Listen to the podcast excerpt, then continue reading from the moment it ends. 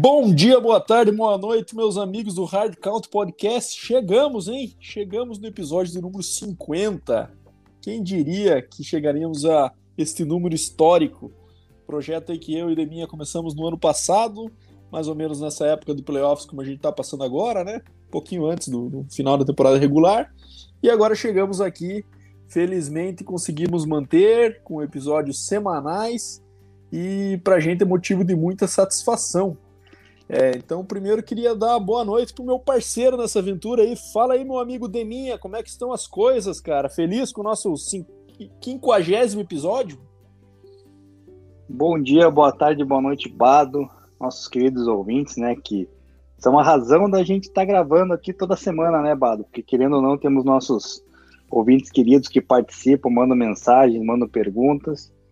É, cara, tudo bem aqui, um frio danado, cara veio uma nevasca na noite passada, passada não, retrasada, com quase 60 centímetros de neve, então, cara, pense como não deve estar tá lá fora, né? Mas estamos aí, cara, preparados, fortes para gravar esse aqui, 50 per... caramba, 50 episódio, cara, especial pra, pra gente aí. É isso aí, meu amigo. A gente tem uma surpresinha para comemorar nosso 50 episódio, né? Episódio do número 50. É, mas antes de passar para essa surpresa, vamos cumprir a nossa rotina e fazer o nosso quiz. Um quiz especial aí agora do número 50. A resposta desse é minha ou tua, é minha? É minha e número 50 já entra naquela casa que temos bons nomes para poder fazer pegadinha e tudo mais, né? Então é eu escolhi aqui e a primeira dica que eu vou te dar, cara, ele jogou no estado do Texas.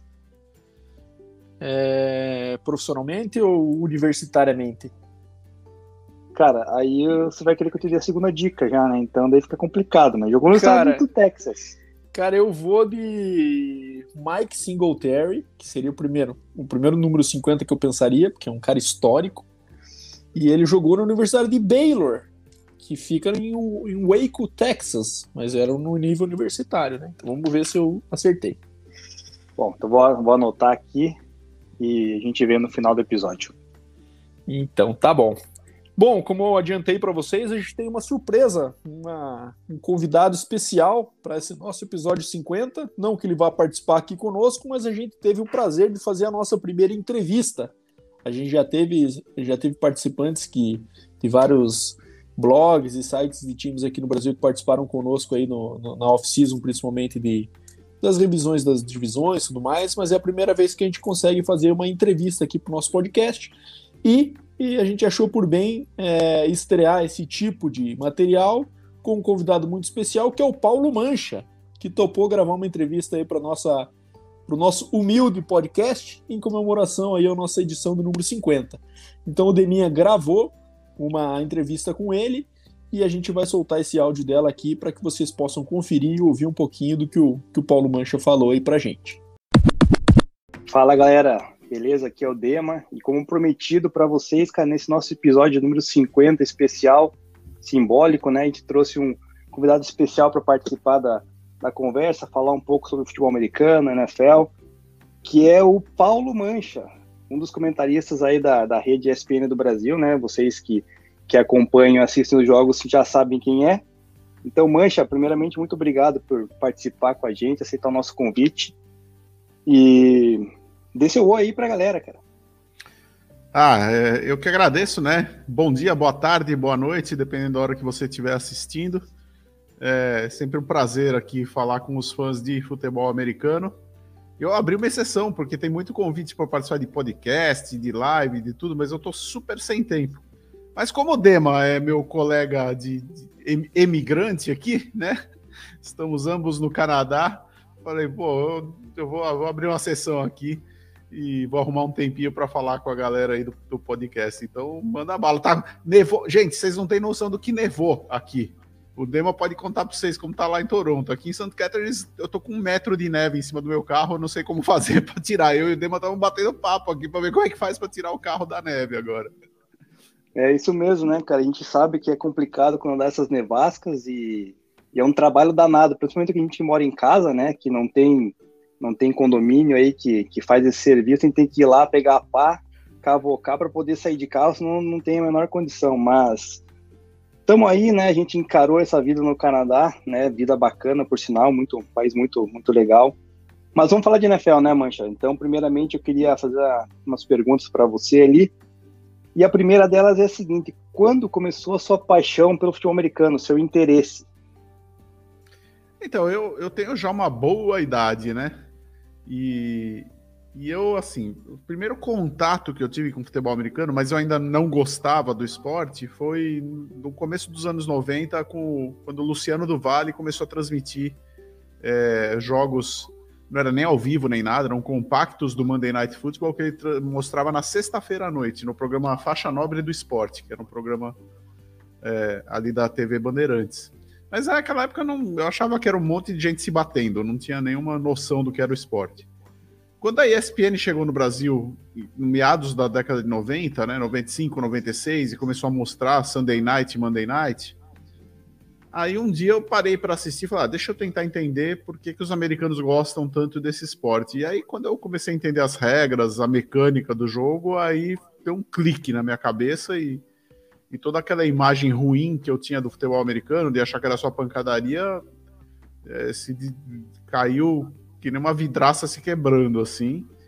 E eu passei a ver o lado bonito do jogo, da estratégia, da especialização, da jogada ensaiada. É... e aí eu comecei a gostar do esporte. Isso foi meados dos anos 90, assim, 95, 96, 97. E, mas confesso que assim, eu virei realmente um fã daqueles de todos os jogos lá para 98, é, 98 para 99, que foi quando eu escolhi um time para torcer que era um time que na época estava muito bem. Hoje em dia é o New York Jets, né? e o Jets naquele ano de 98 teve uma campanha excelente, chegou à final de conferência contra o Denver Broncos, contra o seu time, né, o Denver Broncos. Perdeu para o Broncos do Elway. O Elway, o Broncos depois ganharia o Super Bowl naquele ano jogando contra o Atlanta, Atlanta Falcons. Então, naquele ano de 98 foi que realmente eu virei assim, um torcedor fanático. Comecei. Fanático não, mas assim, comecei a assistir todos os jogos mesmo, sem perder nem nada. Faz tempo. É, eu lembro de. A, a, a, quando eu comecei a acompanhar, foi justamente nesse Super Bowl do Denver Broncos, por isso que eu comecei a torcer pro Broncos. E na época, quem transmitiu essa final não foi nem a ESPN, foi o Sport TV. Eu não lembro quem eram os narradores na época. Não sei se era o Alfaro, não lembro. Enfim, eu lembro que aí que comecei a me interessar por futebol americano e depois lá por 2002, 2003, que a gente conseguiu se reunir com um grupinho de pessoal lá em Curitiba e fundamos, né, o Crocodile, a gente já mencionou aqui no podcast para a galera. E daí entrou nossa nossa paixão realmente a, a flor da pele, né? E já que você mencionou o Jets, cara, eu tinha justamente uma pergunta relacionada ao Jets, né, cara? Porque era, na verdade, por que, que você escolheu torcer pro Jets? Você acabou de mencionar, né? E também qual a expectativa que você vê para o futuro da franquia, né? A gente sabe que esse ano, infelizmente, aí teve alterações com comando técnico, quarterback novo, mas para o futuro, porque assim, na minha opinião, é, o Jets realmente tem um futuro brilhante, porque eu gosto particularmente muito do quarterback do Jets, do Zach Wilson, né, que foi draftado, e também do Robert Saleh. Então eu vejo para o futuro o Jets daqui a uns 3, 4 anos, talvez comece a fazer frente aí para um Buffalo Bills da vida, né? Então, vamos lá. Primeiro, por que, que eu comecei a torcer para os Jets, né? É, por dois motivos. Primeiro, porque no ano que eu comecei realmente a assistir, é, como eu disse, o Jets tinha um time bom, né? Tinha, é, tinha Vini Testa Verde, quarterback na sua melhor fase, tinha o Curtis Martin como running back, depois virou Hall da Fama, tinha o Wayne Krebet, é, que era o Little Giant, era o Julian Edelman daquele, daquela época, o Julian Edelman do, do final dos anos 90, né? O Wayne Krebet quarterback pequenininho, um wide receiver pequenininho, mas que fazia recepções maravilhosas, assim, sensacionais. Era um time muito bom, os Jets. Eu me apaixonei pelo time. Um time que tinha tido uma temporada de 1-15 em 2000 e, e, em 2000 e, aliás, em 96. Depois do, é, 4-12 no ano seguinte. E aí, depois em 98, ganhou 12, 13 jogos lá e, e foi para para sinais de conferência. E ao mesmo tempo, mas esse não foi o único motivo, não, de eu torcer para os Jets. Tem um motivo curioso. Eu, eu gostava muito de um seriado de TV que passava nos anos 90, chamado Anos Incríveis, ou Wonder Years, que é um seriado que ganhou muitos prêmios, né? Muito bacana. E o protagonista do seriado, do seriado era um garotinho, o Kevin Arnold, é, que estava sempre com uma jaqueta dos Jets. Então, quando eu assisti o seriado, ainda antes de gostar de futebol americano, eu sempre via aquele Jets, Jets na jaqueta dele e falava, pô, o que será esse Jets? É um time, né? Depois eu vi que era um time e aí comecei a gostar e virei torcedor, né? Então, isso responde a sua primeira pergunta. Quanto à segunda pergunta, futuro da franquia, eu não sei se eu sou tão otimista quanto você, porque apesar do Zach Wilson ser um bom quarterback, do Salé ser um ótimo técnico, uh, o Jets tem sofrido há 15 anos de um problema de mentalidade. Eu sei que parece clichê falar isso, né? De, de mindset, de mentalidade. É, mas é uma franquia que é, ela é muito é muito solta, né? Desde, a, desde a, do ownership, desde os donos até lá embaixo, é, não tem cobrança, não sei, não vejo, não vejo uma, uma, vontade de vencer, uma mentalidade vencedora, uma coisa muito solta, muito, é, muito relaxada. Não vejo um comprometimento, né? E a gente sabe que é, cidades como Nova York, é, quando os jogadores são contratados para times como, como Giants, como Jets, por mais que o cara não more exatamente em Nova York, mas essas cidades são muito dispersas, elas dispersam muito os jogadores, né? É muito diferente você jogar em Nova York e você jogar em Green Bay, onde você vai treinar e o cara na rua tá olhando você passar e sabe quem é você e te cobra. Eu não tô falando no sentido brasileiro da, da pressão da torcida que é, que é horrível no Brasil, que a torcida bate em jogador, tudo. Sim. Não é isso, não sou a favor disso mas eu sou a favor do, daquela integração entre jogador e torcedor, do cara perceber que a cidade está de olho nele, que ele representa algo para a cidade. E Nova York não tem isso, cara. Você, quem conhece Nova York sabe, sendo em Nova York você tem zilhões de pessoas, zilhões de possibilidades de lazer. Então jogadores viram meio que anônimos lá, assim. Tudo bem, tem gente que reconhece na minha rua, tem, mas não é aquela coisa da integração. Ele sabe que se ele perder o jogo, se o time não for para os playoffs, a cidade vai continuar a mesma coisa. Não vai. Ao passo que Kansas City, né, Green Bay, é, são lugares, até outras cidades que são grandes, mas não tanto quanto, quanto Nova York, são lugares em que, como Pittsburgh, por exemplo, pô, Pittsburgh fica de luto a cidade quando, quando os Steelers perdem. Aquilo reflete na cidade. Já os Jets, os Giants não refletem na cidade de Nova York. E os jogadores acho que percebem um pouco isso e ficam meio, sabe, não dão, já estão com contrato, já estão ganhando milhões lá, tá tudo bem para eles. É, parece que algo assim, antigamente, né, década de 70, 80 ali, os times até eram melhores, né, tanto o Giants quanto o Jets, o próprio Knicks no basquete, né, as equipes das demais ligas ali parece que tinha um pouco mais de, de vontade de ganhar, foi bem isso que você falou, né, cara, eu também, eu tive a oportunidade de de morar em Nova York ali por. Nova York não, né? Do outro lado do rio Hudson ali, por dois anos, e a gente sabe que é uma vida. Cara, todo mundo quer curtir essa vida, é uma cidade maravilhosa, quer se divertir, então é. Acaba tirando o foco, né, principal, que é entrar em campo, jogar e ganhar, né? Então é. Fica meio complicado. Mas falando agora um pouco da, da expansão da NFL, né, Mancha? A gente sabe que o, esse ano aí o Brasil entrou no, num dos programas ali de expansão, né, que a, que a NFL criou, com, entre outros vários países, para expandir. E tem alguns times que vão ter direitos de, de vender a marca, né, no, no Brasil, no caso, se não me engano, a Miami Dolphins, né, inclusive, que conta com o, o, o Duzão, né, como o practice squad do, do time. Então, assim, como que você vê, cara, essa expansão? Você acha algo benéfico que no futuro possa ter algum jogo, né, em solo brasileiro da NFL ou ainda é meio, meio difícil de, de pensar nisso. É, então, são duas, duas coisas diferentes, né? Uma é a, a expansão da marca no Brasil, que eu acho muito positiva e acho muito legal, e acho que isso vai se consolidar rapidamente com o Miami Dolphins aí criando sua loja no Brasil, divulgando seus produtos, talvez outros times acabem entrando.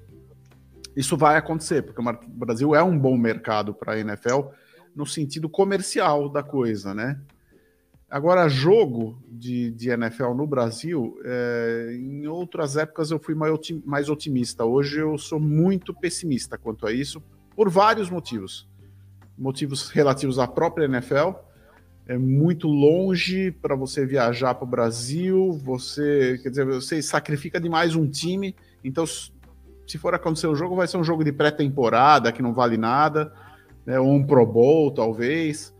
Mas um jogo de temporada regular eu não vejo acontecendo no Brasil, porque o time que você botar para jogar no Brasil vai chiar. Vai chiar, vai falar, cara, eu vou pegar um voo de 12 horas. Porque pega a cidade mais próxima que tem do Brasil, que é Miami. É, são 8 horas de voo, mas toda a tralha de aeroporto, toda essa coisa. Isso desgasta demais. Os caras vão perder dois, três dias naquela semana só para essa viagem. É, é muito desgastante para o time, para os times, né? Mas não é esse o principal fator. Esse fator é até negociável com os times e com os jogadores. O principal fator é o próprio Brasil. Né? É o próprio Brasil. O Brasil, infelizmente, é, eu sei que você é xingado por muita gente que fala que é complexo de vira-lata, mas não é complexo de vira-lata, é realidade. O Brasil é uma bagunça, gente. O Brasil perdeu a chance de ter NFL. Era para ter tido o jogo lá em 2017. Mas São Paulo, Rio de Janeiro, principalmente Rio de Janeiro, não fizeram lição de casa. A NFL queria fazer jogo lá. Só que a NFL não teve, não sentiu nenhuma firmeza. Nenhuma firmeza. E pulou fora. A NFL, a NFL não brinca em serviço. A NFL não arrisca. A gente sabe disso. Se eles têm Alemanha, Austrália, Japão, Inglaterra, onde já está consolidado, que dão todas as condições para eles fazerem tudo com a maior segurança, com uma tremenda infraestrutura, tudo. Por que eles vão arriscar no Brasil? Entendeu? E no Brasil é tudo arriscado, cara. Eles vão arriscar de não das reformas, porque assim, o estádio, nenhum estádio no Brasil está preparado para NFL. E quando eu falo disso, eu não estou falando de campo nem arquibancada, estou falando de vestiário, né? É, os vestiários do estádio no Brasil não comportam times da NFL. Teria que fazer uma reforma ou uma improvisação, etc e tal. É, você tem segurança, Dema, de que a Prefeitura do Rio vai fazer uma. ou que quem administra o Maracanã vai fazer essa reforma do jeito que a NFL quer, no prazo? Eu não tenho. Eu não tenho essa segurança. Nem. Não, não tá. Nem, né? E no, isso é um dos, um dos, dos pequenos detalhes, que são 300 mil detalhes que a NFL quer, né? Num, num candidato a jogos da NFL. O alemão consegue garantir essas coisas. O inglês consegue, o japonês consegue, o australiano consegue, o Brasil não consegue. Desculpa, mas não consegue. É, um negócio bem, bem complicado, né? A gente, eu, por exemplo, né? A gente estava no meio aí na, na correria de montar jogo, campo, a gente sabe o quanto é difícil, né? Para a gente alugar um campo para montar, fazer estrutura, pintar gramado. É, a gente vai com os vestiários, realmente, você mencionou, não cabe para mais do que 20 pessoas dentro do vestiário, né? Então, imagine colocar 53 jogadores dentro de um vestiário, mais comissão técnica. E, e então só, é difícil. E desculpa te interromper, mas só para deixar que as pessoas vão falar assim: ah, Mancha falou que o Brasil não consegue fazer. Não é que eu disse que não consegue fazer, é que não consegue garantir que tudo vai ser feito e vai ser feito no prazo e vai ser feito como a NFL quer. Como eu falei, não é uma coisa, não é só o vestiário, são 500 coisas. O livro de requerimentos da NFL é uma bíblia. Né, de que não tem que ser assim, tem que ser assado, tem que ter isso, tem que ter aquilo, tem que ser feito da seguinte forma. É, o Brasil consegue fazer essas coisas? Em teoria, consegue. O Brasil, o Brasil faz avião na Embraer, faz alguns dos melhores aviões do mundo na Embraer. Só que a Embraer, infelizmente, ela é uma exceção dentro do Brasil. A, a regra no Brasil é o improviso, é o atraso, é a esculhambação, entendeu? Quando o brasileiro decide fazer direito, faz avião da Embraer. O problema é que, na maioria das vezes, o Brasil não decide fazer direito, entendeu? Então é isso que a NFL não quer, ela não quer essa insegurança. É, exatamente. Ela quer, ela tem uma exigência dela que se cumpre. Tanto é que você pode, né? Todo mundo acompanha aí e vê os estádios, a, como são os estádios da NFL, né? Quanto é o custo que eles, que eles têm para construir um estádio. Por exemplo, Atlanta Falcons que construiu um estádio novo, lá em Los Angeles, o próprio Sofa, Sofa Stadium, tipo, bilhões de dólares, né? Não é uma, uma coisinha ou outra, é uma estrutura absurda que, infelizmente, né, a gente sente por isso, porque a gente sabe que o, que o Brasil até é um país que consome muito NFL, né? Se não me engano, a gente estava só atrás da, do México, né? Como país que, se não me engano, assiste e, e compra materiais, enfim, mas é. Quem sabe no futuro, né, Mancha? Vamos torcer para que algumas coisas mudem, principalmente nossa política aí, mas esse não é o nosso foco aqui, cara. Vamos dar sequência. E eu dei uma olhada aí nas redes sociais essa semana, cara, e você fez o seu palpite do NFL Challenge, né? e já teve time que te quebrou, né? Quebrou também não só você, como a gente aqui do Hard Count também, que fizemos a nossa prévia, nós colocamos que o Cowboys iria adiante nessa primeira fase e tudo mais, e, e não foi assim.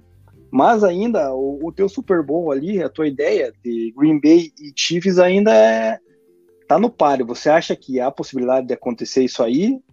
Ou, por exemplo, assim, eu acredito que não, né? Minha torcida é que não, ainda mais rival de, do Chiefs, né, cara? A gente é muito clubista aqui na, no, no é. podcast, porque o Fábio, nosso companheiro, ele torce pro Chiefs, cara, porque ele é um grande fã do, do Mahomes e da época do, do Texas Tech, né? Então, assim, eu torço muito contra o Chiefs, né? Não tem como ser diferente, né? Mas você acha que tem o palpite da Super Bowl pelo menos tá no páreo? Ah, eu acho que o mais provável ainda é Kansas City Chiefs e Green Bay Packers, né? Principalmente do que depois do que a gente viu aí no, no fim de semana. É, não mudo minha opinião. E o Dallas Cowboys, assim, é, é, óbvio, né, que veio um monte de gente falar, ah, mancha, falou besteira, olha aí, 49ers Eu não falei besteira, ninguém falou besteira, cara. O Cowboys é melhor que o 49ers. Só que o Cowboys teve um jogo muito infeliz, fez 8 milhões de faltas, em momentos cruciais deu branco e eles fizeram besteira, mas time por time, né, se esses times jogarem 10 vezes, eu acho que o Cowboys ganha umas 8, né? Agora, teve um dia ruim. Teve um dia ruim é e o 49 se aproveitou. Né? É o que Tanto que os falou. Cowboys jogando mal e fazendo todo aquele monte de faltas, quase conseguiram. É que na última jogada lá deram uma vacilada enorme, mas podia ter conseguido, mesmo jogando muito mal. Entendeu? Então, assim, mas... É, foi um o... dia típico. O Cowboys é aquele negócio que você falou do Jets, cara. Parece que o negócio já vem lá da, da questão da diretoria que não tem um pulso firme, né, cara? Porque faz tempo que o, que o Cowboys vem temporada a temporada cometendo erros, faltas, né? Parece que é um time muito disciplinado, né? Os jogadores não conseguem né, ter um foco, é um negócio o meio Cowboys, maluco. Ele, eu acho, na verdade, eu acho que o Cowboys é uma coisa um pouco diferente dos Jets. É, isso é só um chute da minha cabeça, uma análise que pode estar errada, mas é às vezes eu acho que é, os Cowboys entram muito de salto alto, assim, os jogadores se acham mais do que eles são, porque o Cowboys é, é a franquia de maior é, é, de maior uh, popularidade nos Estados Unidos. É só ver os, os números das transmissões, né, os números de audiência das transmissões dessa temporada. Os Cowboys bateram todo mundo. E isso talvez faça os jogadores ficarem muito cheios de si, muito extra, autoconfiantes demais, né? E, e eles acabam chegando por alguns jogos, talvez. E, e, isso, e assim, você sabe, na vida de qualquer um, não é só um jogador de futebol americano, é na nossa vida. Quando você está muito autoconfiante, você relaxa e você não faz a preparação que você tem que fazer, né?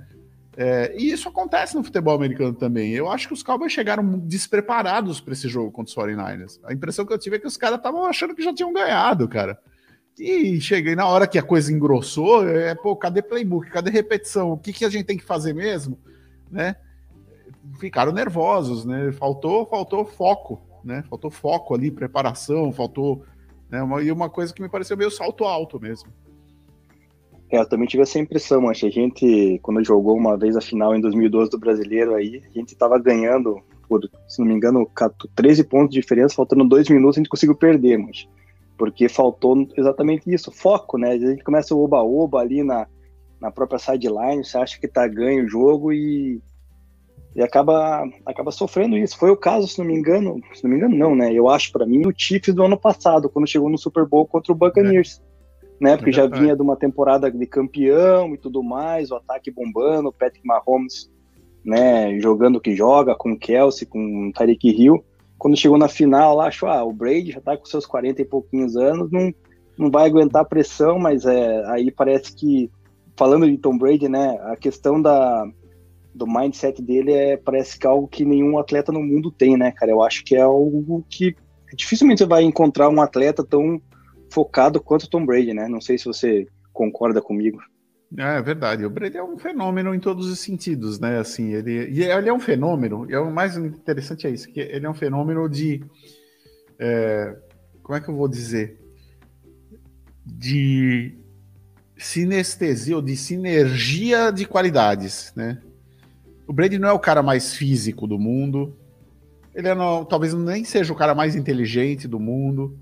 Talvez nem seja, mas ele junta todas as habilidades num nível que o conjunto da coisa se torna muito melhor do que qualquer outro quarterback, né? Então, assim, o cara tá durando 40, ele vai durar 50 anos, ele vai jogar até os 50.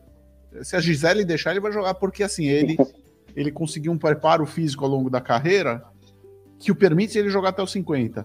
É, ele atingiu um nível de, é, é, de sabedoria dentro de campo que, o, que permitiu que ele não se machucasse, que ele não se lesionasse. Né? É, ele tem um nível de conhecimento de playbook, de jogada, de tudo, que é que é sim, que tá lá em cima, tá lá no alto. Então, quando você junta tudo isso, o cara fica imbatível, né? E fora que ele é um cara que é, ele tem uma característica que eu acho que, como pessoa, talvez seja até meio, meio frustrante, mas como jogador é excelente. É que ele ele não perde o foco, ele gosta daquilo, ele só pensa naquilo, né? É tipo o Senna, o Ayrton Senna. O Ayrton Senna era assim também. Né? O Ayrton Senna era um chato, gente. Vamos falar a verdade. Eu era fã do cara. Mas ele era um chato fora da pista. Ele era um mala. E o Brady é um mala também, entendeu? Por quê? Eles só pensam naquilo. Ele tá, ele tá na, na off-season, ele não vai. Assim, a coisa que eu mais legal, legal que eu vi do Brady foi ele ficando bêbado depois do Super Bowl lá na comemoração. Porque aquilo não é o Brady, aquilo ele saiu da, ele saiu da curva, ele saiu dele mesmo. Ele não é aquilo. Mas foi legal ver aquilo. Falei, porra, até que enfim esse cara relaxou e gozou, porra, né? Esse cara sempre foi um chato que só queria treinar e só queria fazer tudo certinho e só queria comer vegetalzinho. E não sei. Porra, meu, faz uma coisa humana, vai, vai tomar uma cerveja, vai ficar bêbado. Agora que ele já ganhou tudo e não precisa ganhar mais nada, ele tá começando a virar um ser humano, Brady. Mas até agora ele era só uma máquina de ganhar Super Bowl. Era isso, Tom Brady. Assim como Ayrton Senna era uma máquina de ganhar campeonato de Fórmula 1, de ganhar corrida de Fórmula 1. Né? Ele deixou, infelizmente, para o Senna, ele não teve tempo de ser humano, porque ele ia ser humano depois de, de, de terminar a carreira, né? Exatamente. E agora que você tocou no ponto do Senna, cara, o, o, Bado, eu e ele, a gente tem discussões fora do ar, que é o seguinte, cara. Para mim, o Senna é o maior ídolo do esporte brasileiro. Para ele, é o Guga. Então, assim, cara, porque ele gosta muito de tênis. Eu também gosto de tênis, mas, assim, eu acho que o Senna, para mim, é um nível superior, assim, cara. Ele era um cara que, se estivesse vivo, ele iria ganhar sete, oito títulos mundiais, que nem foi aí o Schumacher, que nem foi o Hamilton, né? Então, é. Mas o Bado, eu, eu e ele, a gente tem várias discussões fora do ar aí, que para ele é o Guga, cara. Então, eu acho que é o Senna, né? É que assim, a, a, depende da geração, né? O Senna agora já tá virando pra geração mais nova, já não faz tanta, né? Eles uhum. não têm, eles não, não eles não, não foram como nós que assistíamos as corridas, que vimos ele morrer, que choramos, né? Porra, eu lembro quanto eu chorei quando ele morreu. Por mais que eu fale que ele é um chato, e ele era um chato, a gente amava o Senna. Eu amava Sim. o Senna. Ele era ele era a expressão do Brasil, do, que, do Brasil que dá certo, do, do que eu chamo de Brasil Embraer, como eu falei agora há pouco, né? É, e, e, a gente viu esse cara ganhar e a gente viu esse cara morrer, né? Então, para nós, ele marcou muito e virou um ídolo. É, talvez o pessoal um pouco mais novo, teve um pessoal, uma outra geração que já pegou mais o Guga, né? É, e esse pessoal mais novo eu nem sei quem seria o, o ídolo deles, para dizer a verdade. Então agora me falta memória. Mas tem muita questão da, da geração, né? Que é, quando você vive é, aquele momento, tem um, um significado muito maior para você. Assim como quem viveu a época do Pelé, né? É, quem viveu a época do Pelé, olha para Neymar e fala: que, que, é Neymar, né? E a gente fica, a gente não, porque eu não gosto do Neymar, mas enfim, a geração atual olha para o Neymar e fala: ah, Neymar, né? Enfim, é isso. É. E voltando falando do, do Brady, ele, a questão de duração, durabilidade dele, né? 45 anos, você achou que ele pode, se ele quiser, né? Se Gisele permitir chegar aos 50. Tem mais algum grupo de quarterbacks ali que você acha capaz de, pelo menos, jogar até os 45 por ali? Um Aaron Rodgers da vida, um Russell Wilson? Eu acho que não, por causa de também questão de proteção, né? Que tem alguns quarterbacks que sofrem muito na, na NFL, com questão de sexo e não tem tanta proteção, vocês acham que tem alguém que possa durar tanto quanto o Tom Brady? O Aaron Rodgers está indo longe, né? Ele pode ir bastante longe ainda, né? Porque ele é um cara móvel, ele sabe se livrar de sec, etc e tal. É... Um Russell Wilson já não sei, porque apesar do Russell Wilson ter se machucado pouco na carreira, né? É um estilo de de jogo que, que se arrisca muito a, a, a lesões, né? Vamos lembrar o que aconteceu com o RG3, né? Com o Robert Griffin III, né? Que era um grande jogador e teve seu joelho destruído lá jogando no, no, no, Redskins e acabou a carreira, né? Quer dizer, continuou a carreira, mas de uma forma não, não, não, não com o brilho que ele tinha antes. É, Cara, assim de cabeça, velho, você me pegando de surpresa. Você sabe que ontem eu pensei isso do Matthew, do Matthew Stafford, cara, vendo o jogo de ontem. Eu falei assim, cara, o Matthew Stafford é um cara que talvez agora, agora, nesse momento da carreira, é que ele deu um suba a montanha e fique mais vários anos jogando aí, ganhando coisas, né? Porque ele tem vitalidade, né, para jogar. Sim. É, enfim, não sei, eu, eu acho que é, seria mais ou menos por aí. O próprio Mahomes, né? O Mahomes é um cara que tem, tem, tem, tem um jeito de que vai jogar bastante tempo, né? Ele tem é, a desenvoltura de quem consegue se livrar das lesões, etc e tal.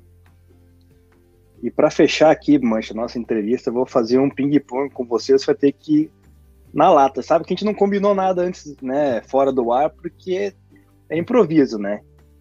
Então vou fazer um ping-pong rápido aqui com você, tá? Na tua opinião, qual o melhor quarterback da história? Não existe! E eu vou explicar a minha resposta antes que fãs do Tom Brady me xinguem. É, não é que não existe, é que eu, eu, eu, eu tenho um critério pessoal, como eu gosto muito de história, eu estudo muito a história do futebol americano, eu acho que é injusto comparar quarterbacks dos dias de hoje que jogam com regras extremamente favoráveis com quarterbacks de 40, 50, 60, 70, 80 anos atrás que jogavam com outras regras é, e que apanhavam muito mais e que jogavam com outra medicina esportiva e que jogavam sem ponto eletrônico no capacete e que não tinham tablet na, na sideline. É, então eu acho injusto, né? Acho injusto essa comparação. Agora, o quarterback mais o melhor quarterback, o bom, o mais o maior vencedor, obviamente, é o Tom Brady, né? Os números do Tom Brady são incomparáveis. Ele tem quase todos os recordes. É, o melhor quarterback da, da nossa era é o Tom Brady, né? É, óbvio isso. É, mas eu divido em eras, assim, eu gosto de dividir em eras. Eu acho que não dá para comparar os caras que jogaram nos anos 20 e 30, que são importantes. A gente não pode, a gente não pode desprezar a importância das décadas de 1920, de 30, de 40, de 50 para a NFL. Se, se, se, os caras não tivessem jogado lá, é, é, não tinha isso aqui hoje, né? E a gente muitas vezes despreza isso. Ah, não, isso é coisa velha, né? Coisa velha. É coisa velha, mas que se não existisse, não teria o que é hoje. Né? Tom Brady não existiria sem Otto Graham. Né? E Otto Graham não existiria sem Jim Thorpe. Né? Que, que eu falei de quarterbacks aqui dos anos 50 e dos anos 20. Né? Então eu não gosto dessa coisa assim de qual é o maior de todos os tempos. Eu gosto de dizer qual é o maior da nossa era. Perfeito. Era Tom Brady. A gente debate em outra, em outra, é, outra entrevista. Maravilha. Então vamos fazer o seguinte: qual o teu quarterback favorito, então? Para ficar diferente. Meu quarterback favorito, é, então, agora você vai me pegar numa saia justa. Porque assim, falando só do jogador, não da pessoa. É o Aaron Rodgers, meu quarterback favorito. É o Aaron Rodgers. Agora, o Aaron Rodgers, como pessoa, me decepcionou incrivelmente nessa temporada. Mostrou que ele é pouco inteligente. Eu achava que ele era um cara inteligente fora de campo. Ele não é. A inteligência dele tá só dentro do campo. Fora do campo, ele é burro pra caramba. É incrivelmente burro. Incrivelmente burro. Eu não esperava isso do Aaron Rodgers. Então, assim, dentro de campo, eu gosto do Aaron Rodgers. Adoro ver ele jogar. Fora de campo, ele é uma besta. Concordo plenamente. Então vamos lá. Running back favorito. É, tem que ser da atualidade ou. Não, o teu, o teu favorito. O teu favorito. Pode ser da década de 40, Cara, 50. Né? Eu, eu gosto de história, né? Eu gosto de coisa que tem poeira. Então, meu running back favorito é o Jim Brown, né? Que jogou nos Browns na década de 60, Hall da Fama, quebrou um monte de recordes na época. Numa época que eu repito, era muito difícil jogar futebol americano é, você tinha muito mais lesões e não tinha a medicina esportiva que tem hoje. É, então, assim, essa coisa da medicina esportiva é, importante a gente lembrar isso também. Ó. O Tom Brady, a lesão que ele teve em 2008, se ele tivesse tido essa lesão 20 anos antes, em, 90, em 88, ele não voltava mais para o futebol americano. Né? Então a gente tem que lembrar disso. Então, respondendo a sua pergunta, Jim Brown. Jim Brown jogou nos anos 60, apanhou pra caramba e teve uma carreira longa até. Não foi tão longa porque ele não quis, porque ele quis virar ator de cinema. Mas ele podia ter tido uma carreira mais longa e extremamente vitoriosa. Vamos lá, wide receiver. Wide receiver? Ah, cara, é, tem que ser, é, tem que ser o, o, o Jerry Rice, né, cara? É, eu gosto de outros. O Randy Moss me deixava muito. Apesar de eu torcer para os Jets, cara. É, o Randy Moss é um cara que eu olhava e gostava, e às vezes eu me, me pegava ele é, flagrando assim o, o Randy Moss fazendo coisas assim que me deixavam, oh, nossa, que legal. Eu falo, não, não, é contra o Jets, não, pode, não posso achar legal, né?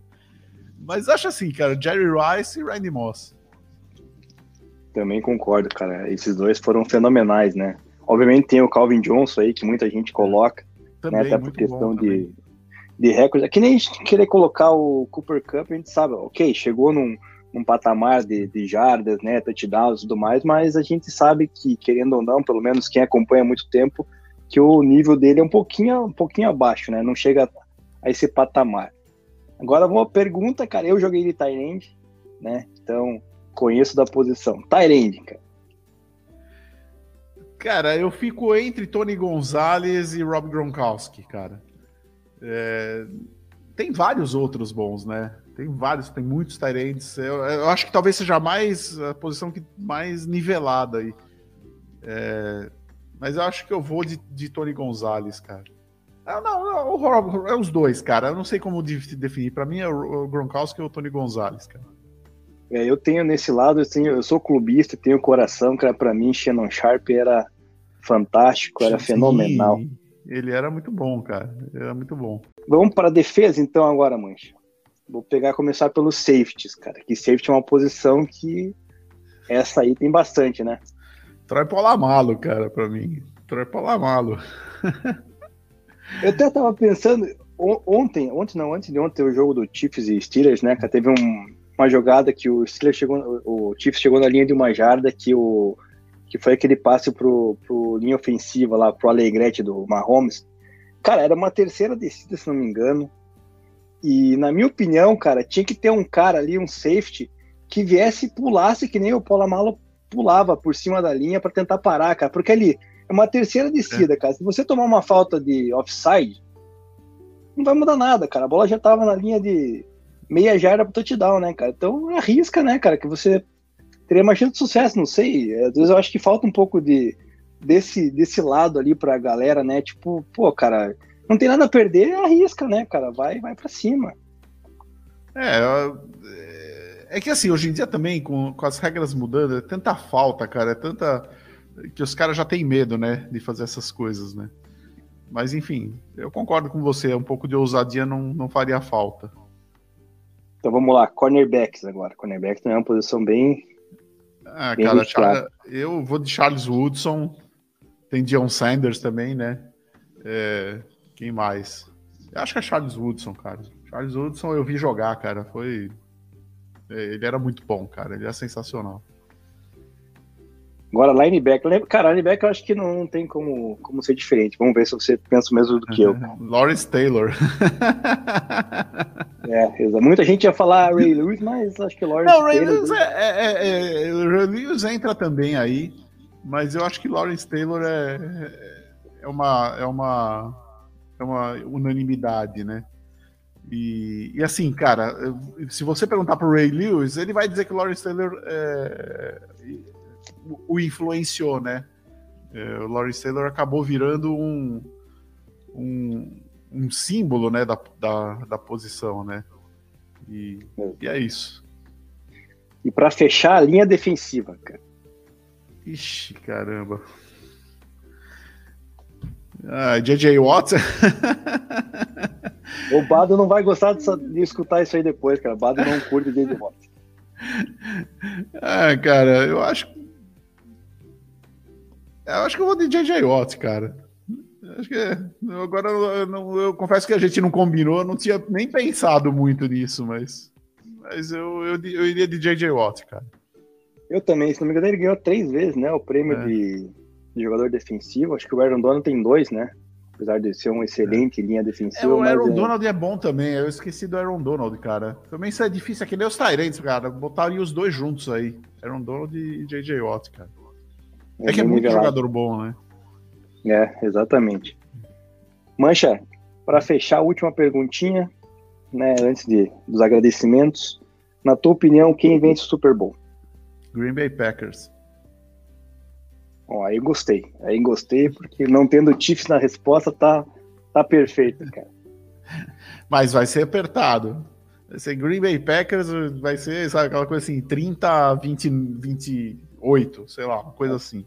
Vai ser aquele shootout básico, Rodgers e Mahomes, na tua opinião, então. É, por aí. Mancha, brigadão, cara, pelo teu tempo aí, disponibilizado pra gente, cara, a gente agradece. E quem não, não conhece o Mancha, que escuta a gente aí, vá lá nas redes dele, vou marcar depois quando eu postar o episódio. Segue ele lá, que é um cara, não só, né, da NFL, né, um cara que fala muito de turismo ali, né, também tem os livros dele, quem quiser pode seguir lá, que ele que tem na página dele, cara, que é, um cara espetacular aí, cara, uma satisfação estar tá falando com você mais uma vez. E muito obrigado, a gente espera que a gente consiga marcar mais vezes aí um bate-papo, quem sabe até umas lives aí no, no Instagram, acho. Muito obrigado, cara. Ah, valeu, eu que agradeço e convido a todos a, a visitarem o meu site, que é viajandoporesporte.com, o site de turismo esportivo. Você encontra muita coisa de turismo e muita coisa de esporte lá no, no viajandoporesporte.com. É, e é isso. Me sigam nas redes sociais, no arroba mancha NFL no Twitter e no Instagram. Valeu, obrigadão. Bom, vamos lá, pessoal. Então, primeiro agradecer ao Paulo Mancha aí por essa por esse tempo que ele disponibilizou e a participação mais do que especial aí no nosso podcast. E, e a gente é, é, muito fã do trabalho dele aí e com certeza é uma honra para a gente poder ter contado com ele aqui no nosso, nosso humilde episódio 50. E agora vamos para nossa pauta de rotina, né, Deminha? É, agora a gente vai falar sobre os jogos aí do Wild Card, né? A gente tem uma rodada bem legal, poucos jogos disputados, é verdade, mas vários jogos interessantes. E, e a gente vai falar sobre esses seis jogos, depois vamos também cumprir a rotina ali de ler as perguntas dos nossos ouvintes e fazer uma prévia também da, do próximo fim de semana aí que a gente vai ter o Divisional Round. Vamos começar então pelo sábado, Deminha. O primeiro jogo que tivemos foi a vitória do Cincinnati Bengals por 26 a 19 sobre o Las Vegas Raiders, né? Deminha feliz da vida que o Raiders foi eliminado. É, Bengals que não tinha uma vitória de playoff desde 1991, cara. Para você ver o impacto que um QB bom pode fazer numa franquia, né, cara? Os caras estão há tantos anos aí, 30 anos, né? Buscando essa, essa vitória e o Joe Burrow aí com um ano e meio, já que ano passado ele jogou basicamente metade, já conseguiu trazer isso para a cidade. É, cara, acho que foi um jogo assim, na minha visão, primeiro, bem disputado, interessante. Uh, para mim, reflete bem que foi a temporada do Raiders, né, de mim. Acho que o, o Bengals com certeza era o melhor time. É, tinha uma vantagem clara no placar ali, principalmente no começo do segundo quarto, que a gente achou vai deslanchar, mas parece que o Raiders sempre se mantém vivo, se mantém vivo e chegou no final ali com um jogo de uma posse com eles com a bola, né? Tentando ainda um milagre ali no final, mas, mas não deu né? E o, o Bengals claramente é o melhor time. Joe Burrow, cara, uma temporada assim que hoje é difícil, cara. Eu, eu particularmente meio empolgado, mas é, é com o Joe Burrow. É, eu acho que é um dos melhores QBs jovens que surgiram aí, cara, e dos últimos QBs que saíram, acho que não vejo um time que não trocaria o seu QB jovem aí pelo Joe Burrow atualmente. É um cara que, obviamente, ele tem vários atributos, não tem o braço do Mahomes, ele não tem a agilidade do Lamar Jackson, mas é um cara extremamente clutch, decisivo, frio nos momentos que o jogo tá quente, né? Que é o que importa. Tem essa conexão com o Jamar Chase que é espetacular da gente ver, né? É, os caras completam passe e, e, sabendo que a bola vai lá, ele consegue manter essa, essa conexão com ele, com aqueles com aqueles lançamentos de back shoulder e tudo mais que, que são realmente imparáveis quando existe essa conexão, né? Não tem como o defensor escolher, porque é uma opção, né? Ou ele cobre o fundo ou ele, ou ele fica marcando é, o back shoulder, e daí é uma muito. Se houver essa sintonia, é imparável e é o que eles estão fazendo. E o Bengals é um time bem legal de assistir, né, cara? Um time muito jovem e nesse jogo aí conseguiu é, se manter bem é, à frente no placar sempre, né? E o Raiders, apesar desses esforços aí para voltar no jogo, é, não conseguiu ao final esse empate. Acho que a vitória merecida do melhor time e do time que eu vejo que tem mais chances de vencer o Tennessee Titans desse confronto. Com uma ressalva também, né, Deminha, que tivemos uma, uma gafe da NFL, né? Teve um TD do Bengals que houve um apito inadvertido antes da jogada ser completada, né? Que foi no passe, no TD de passe para o Tyler Boyd no segundo quarto, ali quando o Bengals abriu 20 a 6. É, ficou claro pelo replay, a NFL acho que a gente é idiota, eu acho, de não conseguir concluir isso por conta própria, porque ficou claro que o apito ocorreu antes do Tyler Boyd receber a bola. E quando acontece isso, a regra diz que a jogada não pode ser validada. Ela não aconteceu. Né? É, ia mudar alguma coisa no resultado da jogada? Não. A bola estava quase na mão do Tyler Boyd quando correu o apito e, o, e ele estava desmarcado e ia fazer a recepção da mesma forma. Mas regra é regra, né? E sabe o que a NFL fez, minha? Final do jogo foi lá e falou que o apito foi depois da jogada, então não teve influência. Os caras estão de é. sacanagem, né, Deminha? Mas vitória justa do Bengals e, e, e, passou o melhor time, né? Não, exatamente, cara. O Cincinnati Bengals tem a melhor equipe, tem o melhor quarterback, cansei de falar aqui do Derek Carr, tem gente que, que elogia e tal, é um quarterback mediano, cara, na hora que precisa ele vai vai dar para trás aí, foi o que aconteceu mais uma vez, principalmente nessa primeira partida dele, né, em playoffs, deu para ver que não é um QB, né, para pós-temporada aí o tal do Derek Carr, cara, não gosto dele. E com relação ao apito, cara, eu vi que parece que esse grupo de arbitragem tá, não vai apitar mais nenhum jogo aí na, até o final da temporada, né? Vai ser o castigo, digamos assim. Mas realmente, falar que, que o apito foi depois é, é, tirar a onda com a gente, né? Mas em todo caso, cara, é, tem que enaltecer essa conexão mais aí do, do Burrow com, com o Jamar Chase, cara. E eu acho que eles só ficam atrás de Aaron Rodgers e Davante Adams nesse passe aí do, do back shoulder, cara. Porque é impressionante a conexão que os dois têm, né, cara? Ele é. Quando, quando tem essa, essa sintonia ali, cara, é quase 100% que o passe vai ser completo, né? E, e meio mortal. E que nem você falou, cara, eu acredito no Bengals aí também aprontando por cima do Tennessee Titans, cara, porque o, o Burrow tá, parece bem empolgado aí, cara, tá bem também focado, né, cara, nos últimos, se não engano, três ou quatro jogos ele não tem nenhuma interceptação e já tem o quê? Tem quase 10, 11 TDs, né, se não me engano, e um rating muito, muito alto. Então ele tá tá realmente um fire, né? Então acredito que, que o Bengals mereceu essa vitória, né, cara? O, o Las Vegas não conseguiu né, defensivamente parar o, o Joe Burrow, né, com seus jogadores principais ali, que seriam o Max, Max Crosby, o próprio é, Denzel Perman, lá não conseguiram é, pressionar tanto o, o Burrow e no final o resultado aconteceu, cara, e vitória do Bengals, cara, para mim é alegria, né, cara, que se tivesse acontecido a tragédia do Raiders ganhar, cara, acho que ia pedir licença para esse episódio de hoje. É, exatamente. Eu acho, cara, que esse placar poderia ter descolado mais fácil. Acho que foi um pouco do Bengals aí também, por toda essa pressão histórica também, dele ter que ganhar jogando em casa, não ganhando um jogo de playoff há 30 anos. E, e também isso pesa, com certeza, psicologicamente para os caras. Mas é, eu acho que agora, cara, a única coisa que me pega é se o Raiders vai ou não efetivar o, It Besikia como head coach pro ano que vem. Eu acho que ele merece. Acho que vai dar certo? Não acho que vai dar certo, mas acho que ele merece. Ele merece pelo menos um ou dois anos aí, depois desse trabalho, essa fogueira que ele se meteu aí e conseguiu levar o time para os playoffs, quando era bem inesperado que isso acontecesse, né?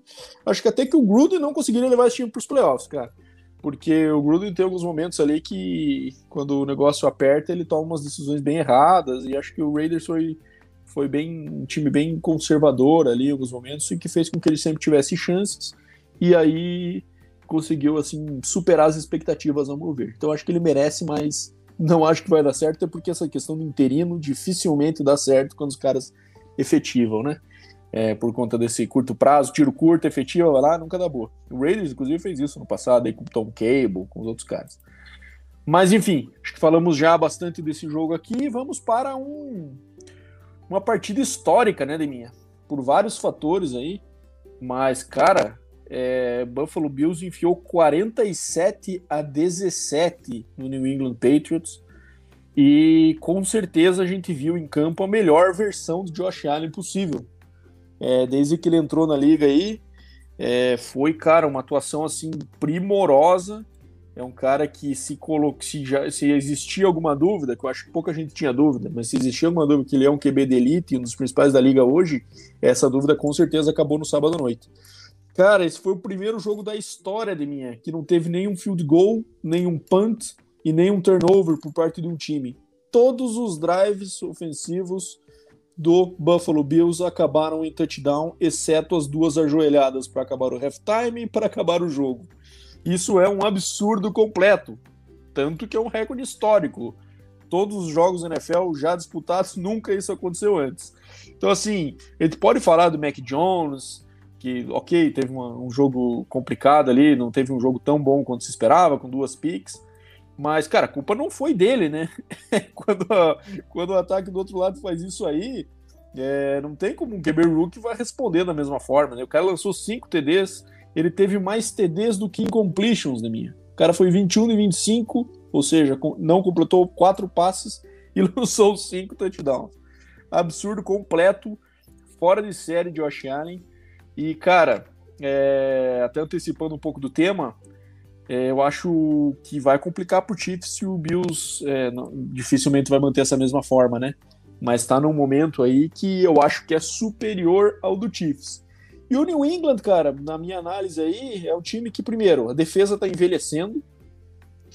É, aconteceu aquilo que a gente esperava na questão da free agency, né? Eles gastaram muito com caras questionáveis. Os dois Tyrands, ok, acho que desses investimentos que foram caros até foram os mais justificáveis mas eles contrataram outros caras ali, como Agolor, Kendrick Bourne. Kendrick Bourne até meteu dois TDs nesse jogo aí, mas que não vão ser a resposta a longo prazo, né, de mim. E a defesa claramente está envelhecendo. O Matt Judon lá fez uma temporada legal, mas não na segunda metade, já caiu de rendimento. É uma defesa que tá velha, cara. Precisa renovar e o Patriots vai ter que se reciclar. É, vamos ver quanto tempo o Belichick vai estar tá aí para fazer isso, né, minha? Querendo ou não, ele tá ficando velhinho, né? É, eu destaco o seguinte nessa partida, cara. O jogo começou com um touchdown do Buffalo Bills, aquele passezinho que o Josh Allen tava saindo do campo ali praticamente, jogou um balãozinho ali, o Dawson Knox pegou, né? E na próxima campanha, cara, o Mac Jones começou muito bem, né, cara? Ele tava conectando os passes, tava saindo da, da pressão, correu ali alguma algumas boas jardas.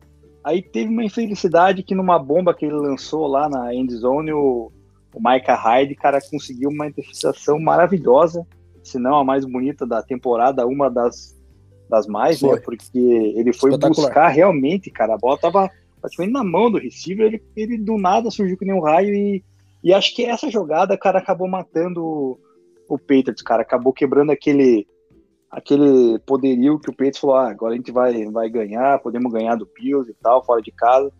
E ali acho que matou, deu uma, uma, uma balada na moral, cara, porque depois o McDonald's já não conseguiu se encontrar mais com os receivers, enfim. E o Bills aí passeou, né, cara? Josh Allen ligou o modo MVP que nós tanto falamos desde o início da temporada, que era inclusive o nosso candidato MVP, né? Obviamente não vai ser, a gente já sabe disso, mas ligou esse, esse modo que se continuar assim até o final da, do ano aí, cara, é capaz de beliscar o Super Bowl. Então é vitória esmagadora, né, cara? E agora passa aquela pergunta, né, cara? Quem será que faz mais falta, né? Será que é o Tom Brady mesmo ou o Bill Belichick? Porque olha aí, Bill Belichick agora segundo ano seguido já sem avançar muito aí, né, com a, nos playoffs e tudo mais. É, tudo bem que com o quarterback calor agora, no passado nem conta é. porque tinha Ken Newton, né? Mas assim, é, começa a surgir, surgir, essas dúvidas. Quem é maior ali, no caso, né, para o Patriots? Foi o Brady ou o Belichick, né? Então, é, eu acredito que realmente é, era questão de Tom Brady, né, cara? Não, ah, sem desmerecer Belichick, né, que é um excelente treinador, mas acho que Tom Brady realmente ele era o cara da, da franquia, então não sei se o, o Patriots vai conseguir, né, voltar a, a esses dias aí que, que tiveram com Tom Brady com o Mac Jones, apesar do Mac Jones ser muito bom. É, cara, eu acho também que o Tom Brady claramente levou vantagem que ele provou isso no ano seguinte, né? Quando foi pro time novo já ganhou o Super Bowl. Mas, cara, o que, que eu ia te falar? É... Mas assim, eu acho que o, o, o Belichick é o cara certo. Só que assim, me preocupa que ele tá ficando velho, né? Uma hora ele vai parar, né, cara? É, eu, eu, é difícil pro torcedor do New England ouvir isso, que é um torcedor acostumado a só comemorar uma temporada quando ela acaba em título, né? Mas é uma temporada com QB Rookie, você conseguir é, chegar nos playoffs, foi para mim uma temporada de sucesso, entre aspas, né? Poderiam ter, ter vencido a divisão, tiveram chance para isso, tiveram um slide ali no final do ano, mas teve uma. Teve uma. Querendo não um resultado surpreendente em relação ao que eu esperava. Mas enfim, sapatado do Bills e vamos para a próxima partida, falando do que uma figura que a gente estava até comentando aí agora nessa partida, né? Que é Tom Brady. Tampa Bay venceu o Philadelphia Eagles por 31 a 15, num placar que final que até pareceu mais disputado do que realmente foi, né? Nunca foi realmente uma, uma competição esse jogo, tanto que o Eagles teve zero pontos até o quarto quarto ali, né? Então não conseguiu render durante, durante o, o jogo todo o seu ataque, né? Tava um ataque bem inconsistente, inclusive aqui os drives já mostram isso, né? É, os primeiros drives do Eagles aqui no, no, começo do jogo em diante foi punt, punt, punt, turnover on downs, interceptions e o final do half. No segundo quarto, não, no, no terceiro quarto, punt, interceptação, punt, punt, Daí, no último quarto, fizeram dois touchdowns ali e acabou o jogo. Então, realmente é um ataque que não conseguiu. E acho que isso muito em função da defesa do Bucks, cara. A defesa do Bucks estava completa de, pela primeira vez desde a semana 1. E a gente viu o estrago que essa defesa fez nos playoffs no ano passado. É... E assim, sofreu com contusões, estava sem Fournette, estava sem Chris Godwin, já sabíamos, né? É... Mais alguns jogadores no ataque também, que agora não estou me lembrando. Mas mesmo assim, conseguiu botar 31 pontos no placar e uma vitória esperada. O Eagles claramente é um time que estava muito além do, do, que deveria estando nesse playoff aí. Ninguém esperava um resultado diferente desse, quem sabe até com uma margem maior. Mas jogo tranquilo, Tampa Bay bem sob controle, né, minha? E só um stat bizarro dessa partida. Tom Brady completou a sua 36ª vitória em playoff, 35ª, perdão, com essa vitória sobre o Eagles. É, Deminha, sabe quantas vitórias tem o segundo lugar nessa lista? 33? Não. Joe Montana com 16, cara. Pensa o quão absurdo é isso, cara. O cara ah, tá não, com confundi 35... com franquia, perdão. O cara tá com 35 vitórias e o segundo lugar tem 16, cara. É realmente um extraterrestre, né? Não tem muito o que falar, né? É, a gente consegue tirar a prova quando você vê que o time do Buccaneers nesse final de ano aí perdeu, pelo menos agora, né, o Fournette, Ronald Jones, o Chris Godwin, o Antonio Brown, né, que foi mandado embora, ou seja, várias peças ali importantes ali pro, pro, pro ataque do Buccaneers e mesmo assim eles vão lá e metem 31 pontos, não é qualquer time, né, qualquer quarterback que vai conseguir produzir isso aí em campo e, e a defesa você falou, né, cara, parece que agora que precisa da defesa devido a devido à ausência de alguns jogadores do ataque está dando conta. Então é parabenizar o Bacanias que continua na pegada aí em busca desse bicampeonato seguido. Bom, vamos para o próximo jogo então. Vitória do São Francisco 49ers, acho que era o jogo mais é, que botava dúvida na cabeça da galera sobre quem ia ganhar, né? E que acabou dando 49ers por 23 a 17, jogo em Dallas. Cara, num show de Mike McCarthy, né, Deminha? Foi a, o ápice do, do macartismo, digamos assim. É, cara, Dallas mais uma vez deixando a desejar em playoff, né? É um time que, ao meu ver, difícil ver outra franquia que desperdiçou tanto talento por um período tão longo de tempo por má escolha de técnicos, né? Antes, agora com o Michael McCarthy, que, cara, ele tem certamente muito menos ingerência do que ele tinha sobre o time do que ele tinha no Packers, e mesmo assim, no que ele tem, ele consegue fazer muita besteira, que é, é faltas, disciplina do time. O Cowboys fez 14 faltas nesse jogo, e isso prejudicou bastante. Há muita questão de reclamação sobre os juízes, mas não foi só isso, né, Neminha? O Dallas jogou bem abaixo. Um jogo que, na verdade, os dois times jogaram bem abaixo, né? A gente vê o 49ers aí com essa vitória, mas deve ver o, os stats do Jimmy G e, e mesmo dos seus running backs aí, que costumeiramente tem números melhores, não foi tão impressionante assim, né? Exceto o Debo Samuel, que é um animal, mas esse é um caso à parte, né? Mas, no geral, assim, é um jogo que não brilha os olhos nem da torcida do 49ers pelo desempenho que foi. O primeiro drive foi maravilhoso, né? Acho que é uma coisa ali de conseguir é, colocar o jogo corrido em prática e garganta abaixo do 49ers, do, do, do Dallas Cowboys. E depois disso o jogo meio que ficou com o Dallas tentando voltar e o 49ers não conseguindo abrir, né? É, e o final do jogo, aquela bizarrice que foi aquela chamada de um com 17 segundos sem timeout no relógio.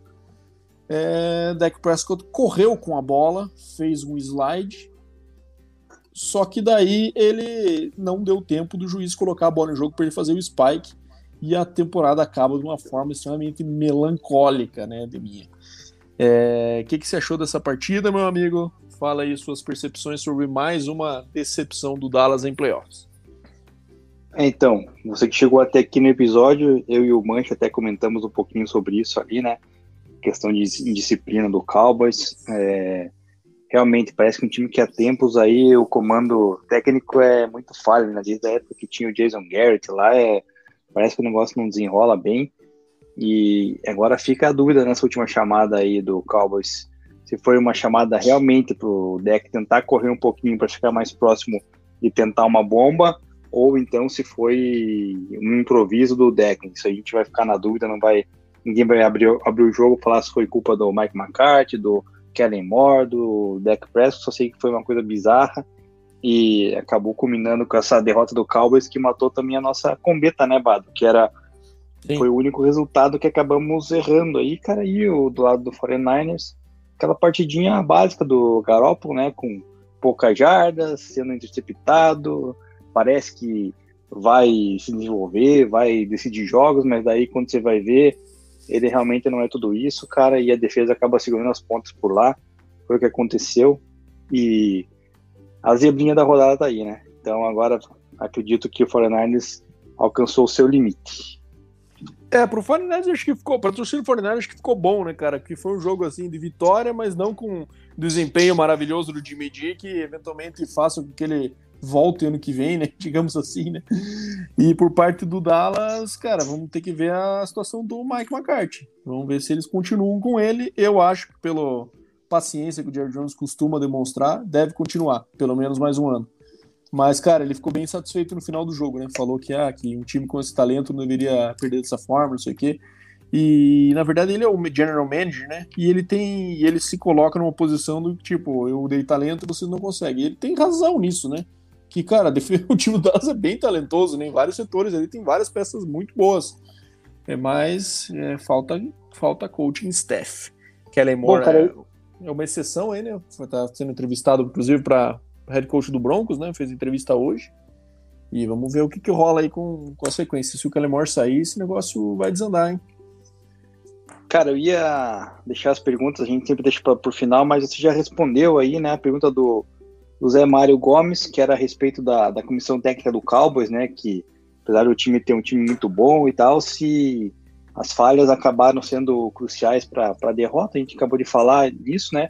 E se valeria a pena manter uma carta, você na sua opinião, acha que não, mas eu acho que o Jerry Jones vai manter. Eu também acho que vai acontecer isso, que o Jerry Jones é meio teimoso, né? Ele é até mesmo muito orgulhoso, né? Com, a, com as escolhas que ele toma, né? Então acho que ele vai acabar mantendo mesmo o McCarthy por lá. E, cara, eu espero, sinceramente, que se o Denver Broncos não conseguir contratar o corredor ofensivo do Green Bay Packers, né?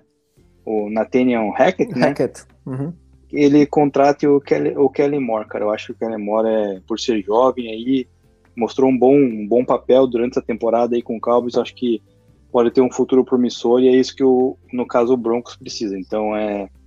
Mas daí vai desandar a maionese, como você acabou de falar. Isso aí. Bom, bora pro próximo jogo. Kansas City Chiefs vencendo o Pittsburgh Steelers por 42 a 21, um resultado que não surpreende ninguém, né? Mas, cara, falando um pouquinho, já que é meu time aqui, né? É, acho que um jogo que ficou claro, primeiro, que Big Ben já era, né? Acho que realmente não tem mais como. Os primeiros drives ali foram um festival do three and outs.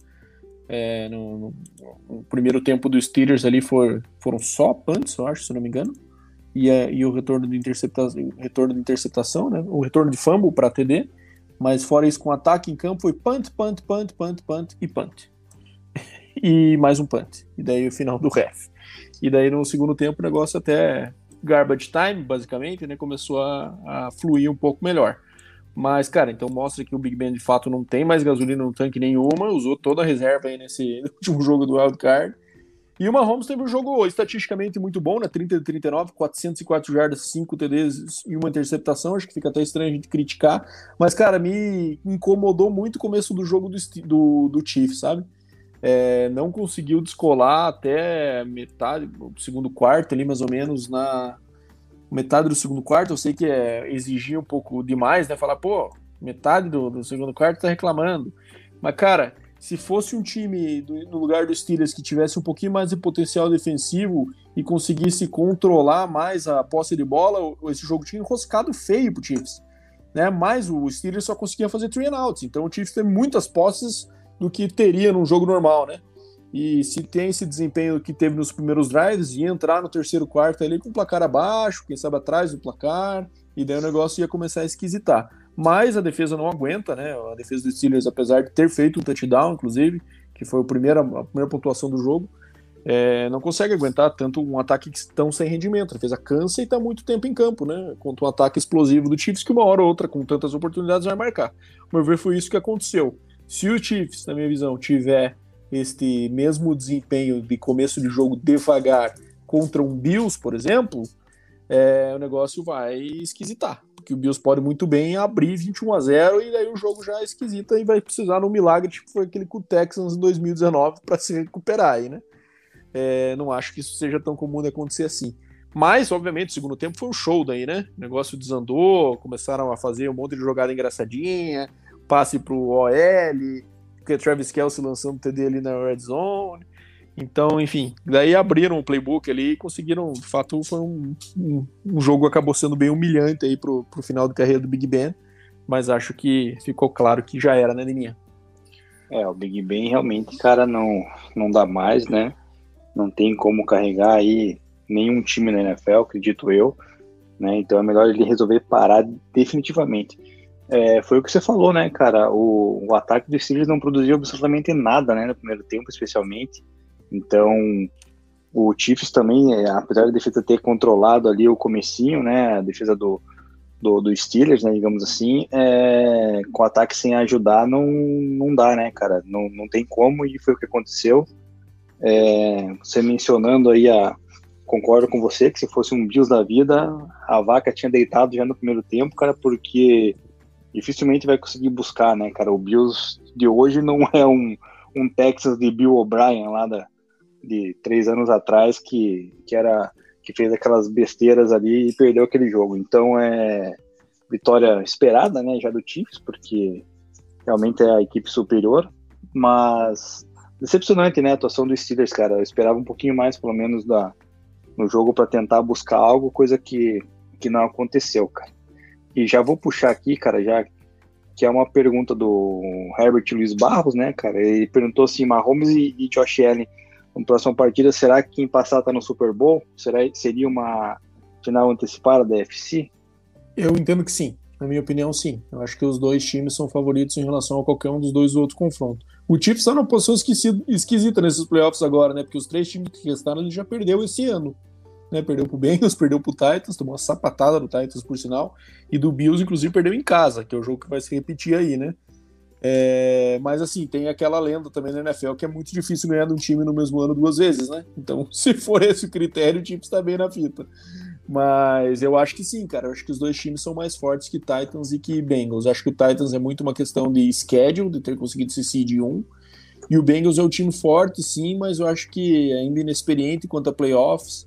É, e eu acho que isso pesa, querendo ou não, é, toda essa bagagem aí que que Mahomes e até o Josh Allen, querendo ou não, né, já chegou na UFC Championship Game ano passado, podem trazer. E é, também... então acho que sim. É, também concordo, cara. Acredito que, que é bem favorito quem ganhar essa partida aí, cara. E obviamente, né, minha torcida vai toda para a equipe de Buffalo e Josh Allen. Espero que eles façam o dever de casa, digamos assim, que o Steelers não fez, né? Aproveitar as oportunidades que, no começo do jogo para poder matar de vez o, o Chiefs e Mahomes, porque não dá para deixar, deixar chance para eles que eles vão lá e, e buscam. É isso aí. Bom, vamos para o jogo da segunda-feira, que agora então tivemos é, um jogo definido como Monday Night Football nos playoffs, nessa rodada do Wild Card, que é, foi Los Angeles Rams e Arizona Cardinals. Um jogo que acabou se tornando até chato, né? Porque, cara, não teve jogo, não teve competição, né? Kyler Murray parecia que estava sob efeito de narcóticos e, e bebidas alcoólicas, porque, cara, não dava para entender, o cara tava completamente perdido, foi uma partida péssima. E, cara, acho que consolida aquela queda livre que vem sofrendo o Cardinals desde aquele começo muito empolgante de ano, né? 34 a 11 pro Rams. É muito legal ver o Matt Stafford ganhando um jogo de playoff pela primeira vez na sua carreira, então acho que merecido aí no seu primeiro ano num time mais competitivo do que era o Lions, já consegue esse feito.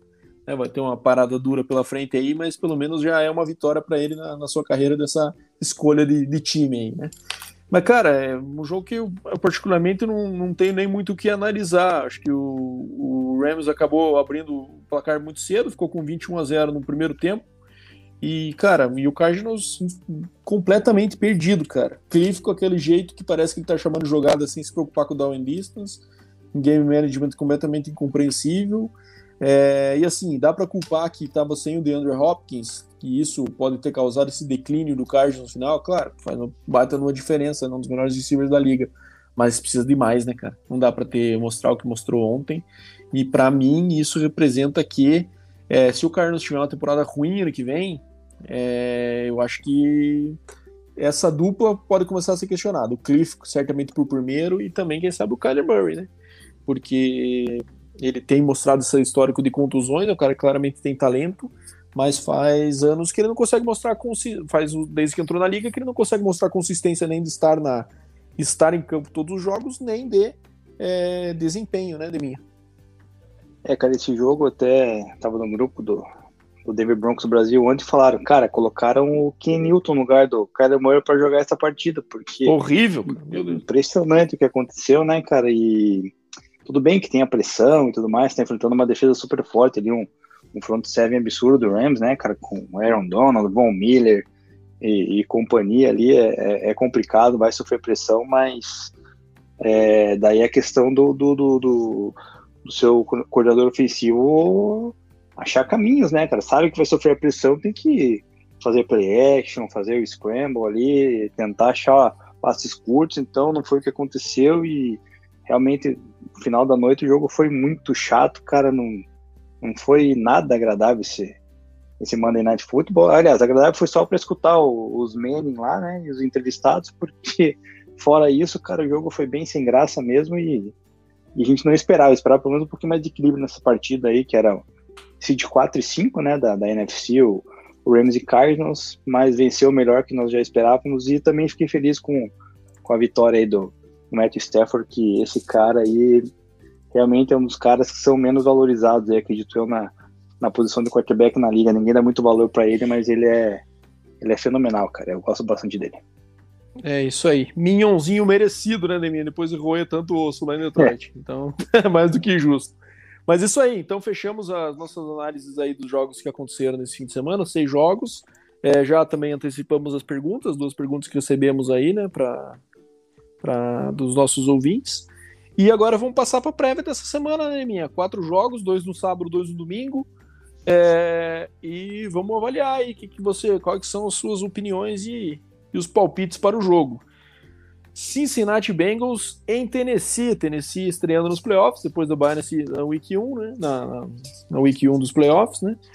É, com a volta de Derrick Henry e o Bengals nessa nessa viagem aí para encarar esse Seed 1 fora de casa. É, cara, eu pode ser que surpreenda, mas eu acho que dá Bengals. Eu acho que o Titans para mim é um fruto de schedule, né, e não de, de ser realmente o melhor time da AFC. Eu acho que o Bengals está no momento muito mais quente, né, no momento muito mais explosivo do que o Titans. E eu acho que essa questão do Derrick Henry voltando vai ser um fator esquisito para o Titans, que eu não sei se eles vão saber bem administrar isso. Vão socar ele de carries, não vão, vão revezar. Isso pode ser que afete um pouco o gameplay, confusão, coloque mais pressão do que deve no Ryan Tannehill. E o Bengals aí, cara, com esse ataque aéreo explosivo com o Burrow, com o T. Higgins, com Jamar Chase e Tyler Boyd. Eu vou apostar no Bengals aí, mas é um jogo difícil de se apostar, né, Deminha?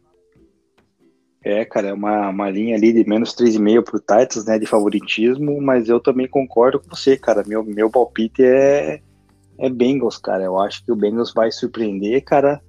Vem embalado aí nas últimas semanas, Joe Burrow vem jogando né, o fino, comendo a bola, cara. Então, eu acho que mesmo com a volta do Derrick Henry, que é um monstro, né, running back, não, não vai ter como, cara. Acho que eles vão acabar. Eu, diferente de você, cara, acho que eles vão querer socar mais corrida no, no Derrick Henry do que, do que, do que deve, né? Em vez de revezar e tudo mais. E, e aí a defesa do Bengals pode prevalecer, né? Já que se preparando para parar o jogo corrido acaba, acaba facilitando um pouco para eles. Então acho que vai dar Bengals. Bom, beleza, concordamos nessa. Vamos para o próximo então. São Francisco 49ers indo ao Lambeau Field enfrentar o Green Bay Packers. Cara, eu acho que, ao meu ver, a temporada do Niners acaba aqui. Não consigo ver o Garópolo vencendo o Aaron Rodgers num frio da porra em Wisconsin, né? Então acho que é, e o Packers é aquele time que ele precisa ir até o NFC Championship Game para daí perder lá, né? É o que tem acontecido nos últimos anos aí. Então acho que não vai ser diferente. E eu acho que o Packers vence essa partida. É, lógico que o 49ers tem uma chance, principalmente se o jogo corrido tiver encaixar bem nessa partida aí. Mas Aaron Rodgers é aquele cara que consegue responder rápido, né? E eu acho que eu acho que dá Packers. É, diferentemente do, do Titans que vai vindo um bye ali e pega um Bengals embalado, né, cara? O Green Bay Packers, esse bye acaba, acaba até sendo benéfico para dar uma, uma poupada no Rodgers, estava com, com, o pé meio, meio bichado ali, os próprios running backs, assim, dá uma. Dá uma é, deixando um pouco mais saudável a equipe. E realmente, cara, eu, eu se fosse o Foreigners, que nem viajar para esse jogo aí, porque acho que não tem a menor chance de, de ganhar do Green Bay Packers lá lá em Green Bay. Então é, acho que o Packers vai cobrir essa linha ali de, de menos 5,5 de favoritismo. É, Rams indo para Tampa Bay enfrentar o Bucks e Tom Brady. Cara, eu acho que o Rams é um time forte, mas eu acho que não é forte o suficiente para me fazer apostar contra Tom Brady nos playoffs. Então eu acho que dá Bucks nisso aí. Cara, esse é o jogo mais apertado, na verdade, né? Porque. Eu acho que o, o próximo mais. Será? Bom, o Rams tem uma baita defesa, cara. O Bucks tá sem ali algumas peças do ataque. Cara, eu vou. Cara, eu amo o Tom Brady, né? Eu sou fã do Tom Brady, mas eu acho que o Rams vai, vai ganhar, cara. Eu vou, vou apostar isso? na. Pois é, cara, dessa vez eu vou apostar no Rams, cara, porque me empolga muito a questão do Matt Stafford e, e Cooper Cup, né? O, até o próprio Del Beckham Jr. agora apareceu para jogar no, no, no Los Angeles, então é, acaba se tornando um alvo, cara. Jogo corrido muito bem, né? Com Ken Akers voltando, é, o próprio Sonny um... Michel. Cara, aí que é... tem minha, minha preocupação aí, porque a defesa do Bucks tá, tá nos cascos de novo, né? E quando eles estão nos cascos, o jogo corrido não entra, né? E o Rams é um time que depende muito que o jogo corrido esteja funcionando, porque é um sistema que também usa bastante play action, né? E faz com que esse rendimento do jogo corrido afete bem o ataque, né? Mas então por isso que eu acho que acaba dando Bucks. Mas entendo perfeitamente a sua aposta aí, porque o Rams também é um time bastante forte. É, eu vou de Rams e vamos ver. Vamos, vamos diferenciar um pouco. Bom, Buffalo Bills em Kansas City contra o Chiefs. Chiefs está favorito com menos 2,5. Mas, cara, eu sinceramente espero muito estar errado. Torcerei para, que está, para estar errado. Mas eu acho que os dois últimos jogos, para mim, mostraram bem a diferença de momento dos times. Eu acho que o Bills veio numa crescente ali no final da temporada e esse jogo foi muito impressionante para mim contra o Patriots. E o Chiefs é um time que, apesar de ter melhorado muito depois daquele começo ruim lá, que, que ficou 2-3, se não me engano, o recorde depois embalou e só voltou a perder no, pro Bengals no, no finalzinho da temporada. É, é um time que ainda mostra resquícios de. Como é que eu vou falar, de minha? De ser um pouco inconsistente em alguns momentos. Não é aquela coisa tão constante como era nos últimos anos, assim, né? Então é mais sofrido, existem alguns drives que o negócio vai three and out mesmo, e eu acho que o Bills não vai desperdiçar essas chances como o Steelers obviamente fez. Então eu acho que dá Bills, apesar de torcer contra. Também acho que vai dar Bills, torço muito para isso. É... a defesa do Bills, cara, no final da temporada ela deu uma bela de uma engrenada, né? Cresceu Sim. bastante, então aí que entra talvez o diferencial dessa partida, porque eu não vejo a defesa do Chiefs tão forte não quanto é. pareceu, assim, com relação ao jogo do Steelers. É que, o, é que o Big Ben, coitado, parecia uma múmia lá jogando, né? Então, aí ficava fácil de, de parar o, o ataque dos Steelers, mas com o Bills, cara, esse ataque aí que é explosivo, cara, tem peças, né, como o Stephon Diggs, o Emmanuel Sanders, o próprio Dawson Knox, é, o Josh Allen, que vem correndo, todo jogo ele corre mais de 60 jardas ali na, nas suas pernas, quando ele sai, quando ele foge do, do pocket, então é, acho que tem muito mais, mais qualidade, muito mais peças para ferir a defesa do Chiefs do que o ataque do, do Chiefs ferindo a defesa do Bills, né? Então por isso também vou de Bills. É, a defesa do Chiefs, na verdade, essa recuperação tem muito mais a ver com os adversários que enfrentou na segunda metade do ano do que de fato por uma, uma evolução de desempenho. Uma defesa muito mais oportunista do que uma defesa boa, né? É, enfim, Fechamos aqui então nossas análises para a próxima semana de playoffs, mais um fim de semana que ficaremos internados assistindo jogos, o que é maravilhoso. Enfim, vamos ver agora o nosso quiz, né, Neminha? Manda mais uma dica aí para mim, que eu quero acertar esses 50 aí, é questão de honra, né? Episódio especial tem que acertar. Maravilhoso para nós, né, ficar assistindo os jogos. Não sei se para nossas esposas é tão, tão benéfico assim. Elas mas entendem, todo... elas entendem, elas entendem. É, já tá chegando no final também da temporada, né? Delas vão dar uma, acalmada, uma acalmada, acalmada. Então vamos lá, Abado. É, a primeira dica foi que ele jogou no, no estado do Texas, né, cara? A segunda dica é, ele foi campeão do Super Bowl. Ah, tô, tô dentro ainda por enquanto. Singletary ganhou com o Bears 85. Ele foi linebacker. Ah, então cravei, cravei de minha.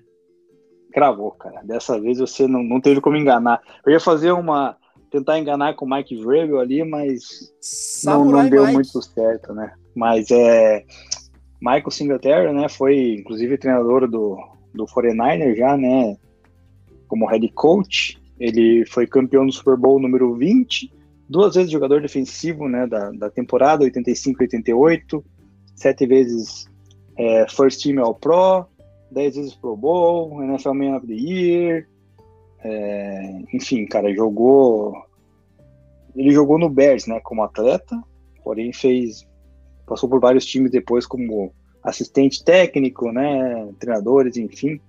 Então é, é um cara lendário com 1.488 tackles, 19 sacks, 7 interceptações. Michael Singletary, cara. Esse é o nosso especial número 50 e você acertou, cara. É isso aí. Singletary teve uma carreira de hall da fama como jogador, como treinador, nem tanto, né? Teve só essa experiência no 49 até um exemplo desses casos de efetivações de interinos que não dão certo, né? A gente tá falando do caso do Rangers uhum. aí. Singletary acabou sendo isso aí. Jogou numa das defesas mais lendárias, se não a mais lendária da história da NFL, que é o Bears de 85. Time do Mike Ditka como head coach, que tinha Buddy Ryan, pai de Rex Ryan, é, e do irmão gêmeo dele, que eu esqueci o primeiro nome, que também é o Ryan. Que ainda... Ryan? Né, Ryan? Não sei. Ryan, é, Ryan. E que do, da defesa do Buddy Ryan, que inclusive os dois se odiavam, né? O, o Buddy Ryan e o Mike Ditka. E é um cara marcante na história da liga aí. E com certeza nosso 50 ficou muito bem representado nesse episódio especialíssimo. Então eu queria até agradecer, Deminha, primeiro pela parceria nesses 50 primeiros episódios aí, que venham mais 500 pela frente, pelo menos. E agradecer também ao Paulo Mancha aí pela honra de, de ceder um espacinho para essa entrevista para gente. E agradecer aos nossos ouvintes que estão com a gente aí nesses, nesse quinquagésimo episódio e que estejam junto com a gente por muitos mais. Valeu, Deminha. Manda teu salve aí e vamos que vamos. É isso aí, cara. Agradecer especialmente a galera que acompanha a gente, que participa, ao Paulo Mancha, né, que que bateu esse papo comigo aí mais cedo e espero que vocês tenham, gostado do episódio, também da entrevista com Mancha. Depois manda comentário lá no Instagram pra gente, e-mail, enfim. Cara, então bom dia, boa tarde, boa noite para todos, cara. Até semana que vem e até lá.